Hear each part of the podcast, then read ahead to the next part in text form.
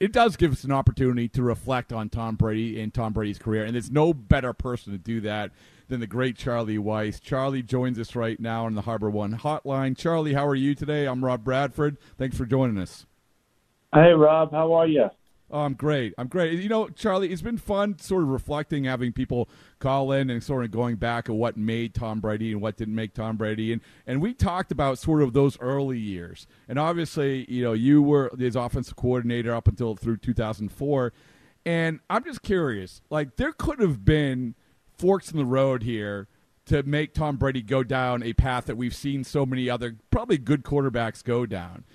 Do, what do you remember in terms of those early years when you said, okay, you know what, we're sticking by this guy. We see something in him. We're going to keep four quarterbacks on the roster. Because do you disagree with me? I mean, you, you, you've probably seen it as well. That talented guys sort of basically get caught up in bad decisions, and you guys made a really, really good decision with him.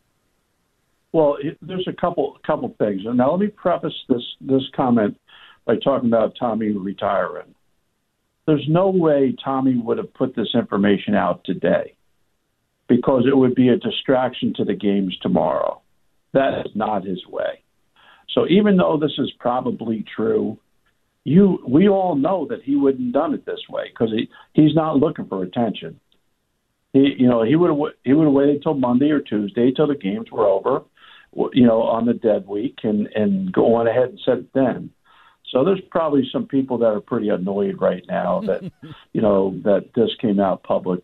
I'm talking about it because because it's public, but I mean there's there's not a chance in hell that Tommy would have come out and done it himself today. There's not a chance.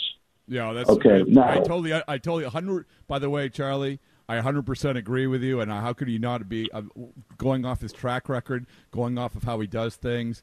I I don't see how it could be any other way, and we're kind of seeing that with the news trickling out now. But but like I said, it allows us to sort of reflect anyway. And as you also okay. said, it's probably going down this road.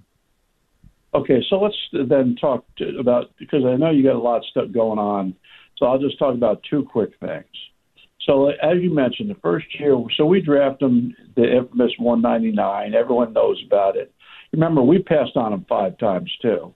You know, so we're not as smart as everyone thinks uh, thinks we are because we kept we kept letting them go, you know, and but you know we were fortunate that we ended up getting him, and he, we kept him on the 53 just because even though he's a little underdeveloped and stuff like that, we just there was something about the guy, and what I what I really liked about him is he wasn't getting very many reps in practice. We kept him around, and at the end of practice, he would take guys like him that weren't getting any reps not with, with no coaches there, and kind of go through the whole practice. And you sat there and watched this. It wasn't like they were being told to do it. You know, you know, and a lot of times people want to get off the practice field because practice is never, never, you know, never easy. But you know, sure enough, you know, he'd he'd be there doing it. And you'd look at him and say, you know, you kind of like what you kind of like what you're watching right here. And then the next training camp, him and Damon Huard was really close for the second second string quarterback behind Drew. So anyway, Drew gets hurt. Tommy goes in. Obviously, we didn't know the severity at the time of, of Drew's injuries, which was much more severe than than we thought when it happened at that moment. But Tommy's playing. We're going. We're going for a little while. And now all of a sudden, we're playing San Diego. It's about halfway through the year. We're down two scores in the fourth quarter at home. We come back and we score twice to tie it up. They get the ball in overtime. Defense stops them. We get the ball back. This is the play. I'm giving you the play right now. First play, the offense had the ball in overtime. Okay, San Diego had an exotic blitz that a check with me could not handle. We couldn't check from a run to a run or a run to a normal pass okay, we would have gotten blown up and had a big negative play. But after 60 or 70 regular uh, plays in regulation of not seeing the blitz one time, that we practiced a couple of times the whole week, the first play of overtime, they run the blitz. Sure enough, he sees it, steps back, audibles, audibles to a long pass to David Patten up the right sideline, throws it, they have to tackle Patten because he's probably running wide open for a touchdown. pass interference. Vinatieri strolls out on the field, kicks a field goal. Good guys win, and that was like one of the, the one of the wins that really got us rolling into the into the Super Bowl Super Bowl 36 winning mode. Charlie Weis went home that night. Yep, I'm sorry. Went home that night and said to my went home that night and I said to my wife, I don't know how many veteran quarterbacks would have seen that. I go, we might have ourselves something special here, and the rest is history. Uh, Charlie Weis joins us on the Harbor One Hotline, and that obviously, as you said, led you to the Super Bowl. And I want to take you back to that final drive, because we talk about moments that sort of defined and propelled Brady. You just named one, right? I mean, uh, one that we didn't know about, and one that uh, it's a great, great example. You go to the final drive, and you have the John, John Madden saying, you know, I would, I would uh, take a knee here, and but for you guys, having gone through instances like you said and getting to that final drive, how confident were you at that? What you remember of that moment that you were going to be able to go boom, boom, boom to the point where you did to kick the field goal? Well, look at Bill and I. We had a 15 second conversation. That was it. 15 seconds. And if we weren't exactly on the same page, we wouldn't have gone for it. But we both felt exactly the same thing. And then Drew, the instigator, of course, is sitting there just just sling it, you know, like uh, just go out there and be a gunslinger. But really, if either one of us wanted it to be no, it would have been no. But we were totally on the same page. What is that telling you about Tommy Brady? It's telling you that we had the confidence that we could give this guy, uh, give give the guy the reins, and at least start a drive to see what whether or not we could get something going.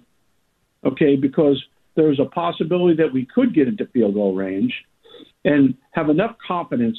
You remember on the first play, he was actually touched by Little. You know, he was grabbed on the back of his jersey. Mm-hmm. The last comment I had said to him going out there, and don't forget your check down, you know, uh, and because, you know, he actually got grabbed on the first play and threw a check down to J.R. Redmond on the first play. But we entrusted him enough where in that situation, we were going to go ahead and give it a shot to go get in the field goal range and I'm sure glad that we did. you you aren't alone, my friend. You aren't alone. But Charlie, you know, you talked a little bit about uh, how he helped other guys and how early, early on in his career he showed sort of this leadership quality. And we were talking about this earlier, how his career progressed. And I remember he had his press conferences in front of his locker. That seems like a small thing, but there was no podium. It's like I'm one of the guys. I'm doing it in front of my locker. And as he gets goes along, as he wins games, as he wins championships, it sure seemed like he was still perceived as it, just one of the guys, but also because of that, so highly respected in that locker room to to a level that probably not a lot of guys were. I mean, it, it's one thing to be good, but it's another thing to be good and accepted, right? I mean, you probably saw that early on. Well, the one thing Tommy did was Tommy didn't just hang out with just, you know, just with Gronk and Edelman, those guys. He worked. He worked the locker room. One day he'd be sitting with the DBs. One day he'd be sitting with the linebackers. One day he'd be sitting with the defensive linemen. One day he'd be sitting with the offensive linemen. One day he'd be sitting with the wide receivers. One day he'd be sitting with the running backs. One day he'd be sitting with the tight ends. One day he'd be sitting with the specialists. He worked the locker room, okay, because he didn't see himself as just a leader of the offense. He felt him, he felt he saw himself as the leader of the team. But what I really appreciate about Tommy, especially as he got more and more respect from from his teammates, he treated everyone like that though that they were special.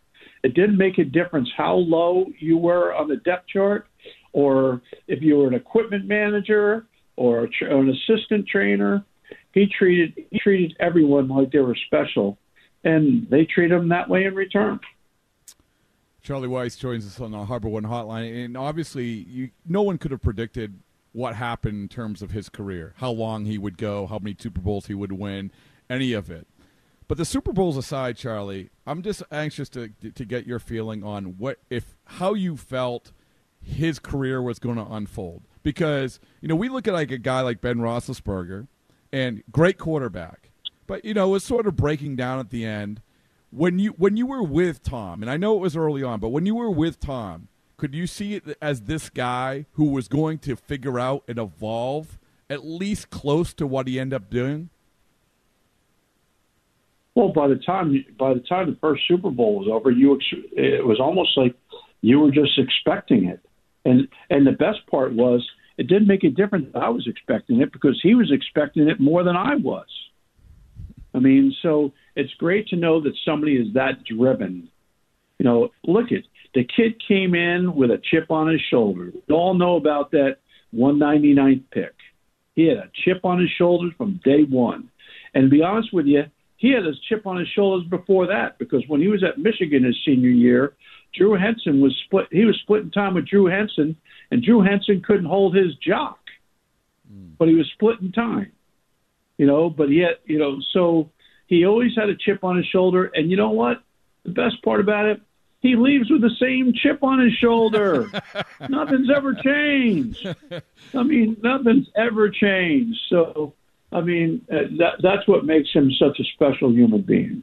So, what was your take? Uh, there's been a lot of conversations leading up to today, and as we said, we don't have an official word on him, but you know, but you know, to say that he does retire. What was your take on what he was going to do after watching him go through this season, go through the playoffs, how he ended the the playoff run with the Bucs? What was what was your gut feeling with him?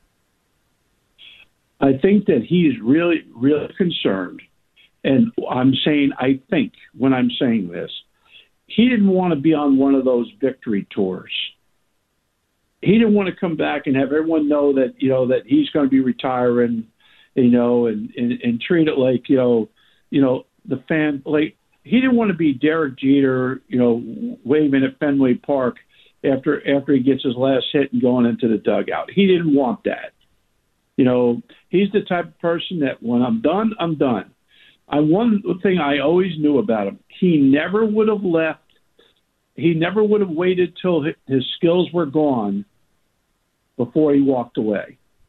So, if in fact this is when he walks away, I mean, arguably he's he had one of the best two years in the NFL. Would you agree? Oh, absolutely. I mean, he's in the he's in the discussion for the MVP of the league at a hundred years old.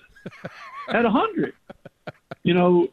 So he if if if if in fact this is it and he's walking away if it, and he's walking away right now, okay, he's walk he's walking away when it's when he's still at the top of his game. Well, Charlie, it, it's really an honor and a privilege to have you on because you know you were part of the foundation of of Brady's career and have great insight in terms of how this all started, how it unfolded, and and really, like you said, like we're going to see how this unfolds today and and in the next few days in terms of the official retirement. But if nothing else, it allows us to talk to you to to sort of reflect on these stories and reflect on this career because. I mean, there is a. You just told a couple. I mean, there is a lot of things to pick through here that we might not have even known, and that's hard to do when you talk about a guy as much as you talk about Tom Brady. So we really appreciate it. Yeah, well, you know, I love him as a player, but more importantly, I absolutely love him as a person. Well, Charlie, thanks so much. Stay safe. Hope everything's well, and, and I look forward to talking with you down the line. All right, take care. All right, the great Charlie Weis, offensive coordinator Tom Brady, obviously through 2004.